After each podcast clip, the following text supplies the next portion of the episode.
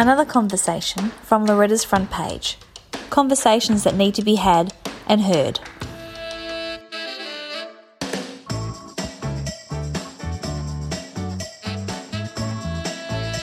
Earlier this hour, when I began the show, I shared the statistic that the daily uh, diagnosis delay for endometriosis in Australia is 6.4 years.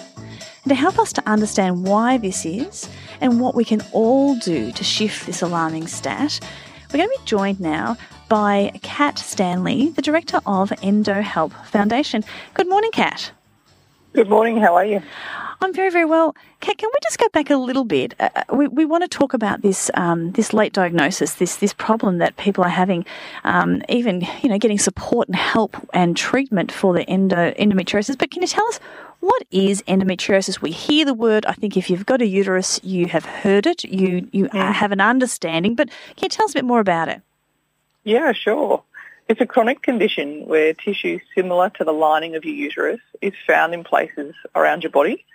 Um, and so the areas of endometriosis are called lesions and they can lead to pain and scarring and they can sometimes also lead to infertility. Um, the lesions are found in the pelvis, around your ovaries, uterus, bladder, sometimes on your bowel, and in rare cases can also be found in other parts of the body, um, such as your lungs and diaphragm. And, and so, I mean, when you explain it and unpack it like that, Kat, it's it's it's pretty um, astounding that one that our body can do this. That the the the cells that are supposed to be sitting in our uterus and and uh, do start to migrate to other parts of the body. How many women are affected by endometriosis in Australia? Do we have any stats on that? Yes, it's one in nine, which actually makes it as common as asthma or diabetes, but it hasn't received the same sort of recognition or research funding to date. Why do you think that is? It's pretty, I think we're still coming to terms with being open and talking about menstruation and talking about issues of the pelvis.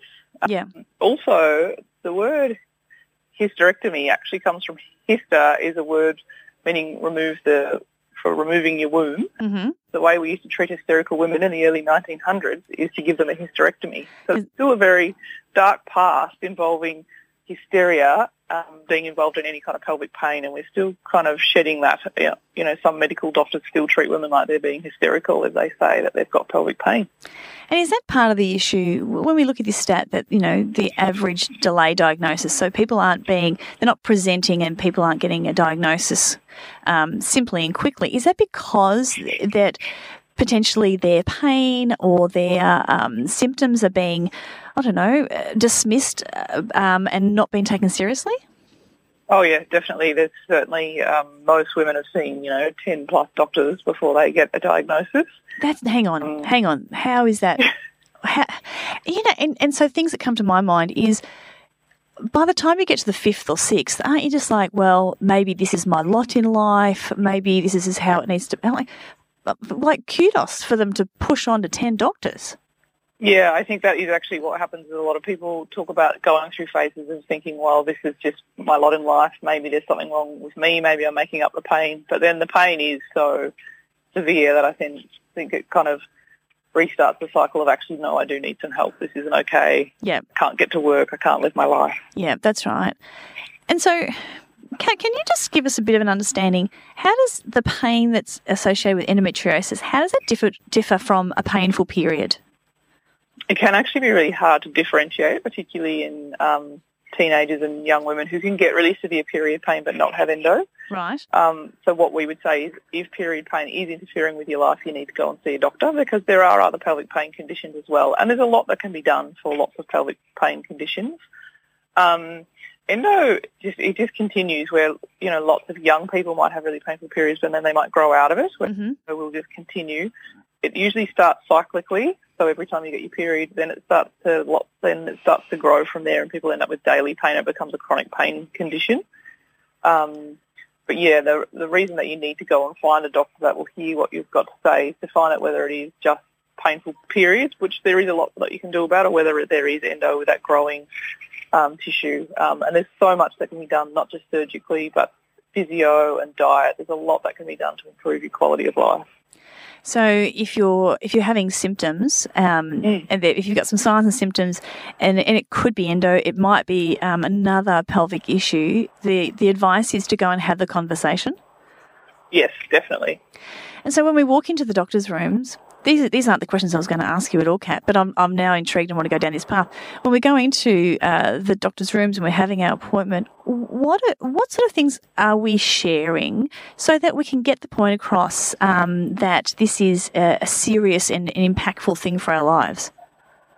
Yeah, I think it's worth sharing um, the level of pain and what that might look like. So not just, I mean, we have descriptors of pain, but they can be hard Mm. to kind of really, it's hard to explain pain is what I'm trying to say. But, you know, are you able to go to work? Are you able to leave the house? How heavy is your bleeding, which can be um, measured through how often you need to change a pad, whether you're needing to get up in, at night, is it painful to have sex? All of those very hard conversations are the conversations um, that we encourage. But also I would be encouraging to ask questions of the doctor themselves. What experience do they have? Do they have a multidisciplinary team? What do they know about pelvic pain? Just to ensure that you know that you're going to the right doctor. Yeah, and that can be half half the battle as well. So, Kat, you, um, as I said before, you're the director of um, Endo Help Foundation. Can you tell us a little bit about the foundation and what you're hoping to achieve? Sure. We are a grassroots foundation. We're based in Geelong. Yay! Um, yeah, city in Australia, that's right. Um, and we are trying to spread awareness and education about endometriosis and pelvic pain uh, so people can live their best lives and these conditions stop derailing women's lives. So as part of that, we're hoping that the spreading awareness and um, increasing education will reduce diagnosis delay. But also, we're advocating for better care and more multidisciplinary care options. Um, so one of the things that we've got on is our Walk the World for Endo. It's a virtual walk that runs across all of October. Um, so you sign up on our website or you can Google Walk the World for Endo and register there. You get to decide how many Ks you want to do across the month. You get to decide how and where you want to fundraise. It's all really flexible and that's really intentional because some people with endo can't walk very far. There's a couple of people that have just had a hysterectomy and will be kind of graphing their recovery for this month and spreading awareness that way. Um, you can do it in a team or you can do it on your own. And this Sunday we've got our first in-person walk, just a little 3.8k walk around the Botanical garden so people can meet in person. There'll be patients and practitioners. It's a great way to build community and help people feel less isolated. Yeah, that's fantastic. And I think the the other thing that um, you were saying before, there's you know there's diet and lifestyle that can also you know be helpful for um, people who have endo.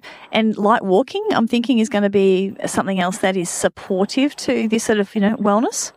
Yes. So believe it or not, it's taken me 18 months to come up with this idea, which is because I was trying to create an event that was accessible for everyone. Yep. And you do really need to be careful about how you exercise when you have chronic pain so you don't flare up, uh, you know, a big pain flare.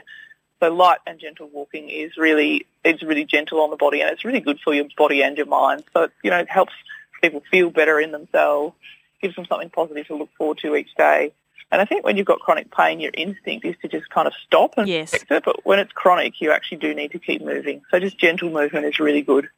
And and I think knowing that other people are doing it with you in the month of October is really um, motivating. So ca people can jump onto your website, and we'll give them the address in a moment, and they can register to be part of Walk the World for Endo, um, so that they can um, be adding their kilometres, so that you're going to Yeah. reach. Now, how many kilometres are you hoping to um, to reach this year? 42, I think it's 40 40,000, sorry, is how many kilometres it takes to walk around the world. So that's what we're aiming for. Love it. 40,000. Fantastic. And and you're also asking people to help raise funds so that you can be um, using these funds for, for more awareness and, and more research. Is that right? Yeah, actually all our money goes into research from this event. So we are funding two, Deakin is doing some research on two projects. One is looking at the cost of for people that have endometriosis so we can then go to government and talk about it. And so we know that it costs the economy 9.4 billion and the individuals $30,000 a year, but we want some more nitty-gritty detail about so at what point are they going over the Medicare threshold? Mm. what point are they only paying us for appointments and they can't go out for dinner? What is it actually looking like for people? So then we can go to government and say, this is what it's costing and this is what it's looking like. Could you please invest in in helping people with endo live better lives and in, invest in more research. And they're talking about, you know, that the um, the biggest boost to our economy is to get more women back working. Well, hey, how about you help us um, feel well so we can do that as well? Exactly right. Love it. Where can people go to get more information, Kat? endohelp.com.au. That's pretty. That's pretty easy. Endohelp.com.au. And if you want to be part of the uh, walk this weekend on Sunday the second, mm. what time are you meeting um, at Botanical Gardens? We're at uh, it's at ten thirty at Eastern Park, which is about I think 200 metres north of the Botanical Gardens. There's a big rotunda. You'll see us. We'll have balloons. There's a musician and a coffee truck, and everybody's welcome. You don't have to sign up. It's a free event. Just show up. We'd love to see you. That's fantastic. Kat, thank you so much for taking some time. And I do want to get you in. We're going to have a, a longer conversation uh, about this, which is so important. So thank you so much for your time today. Thanks for your time. My pleasure.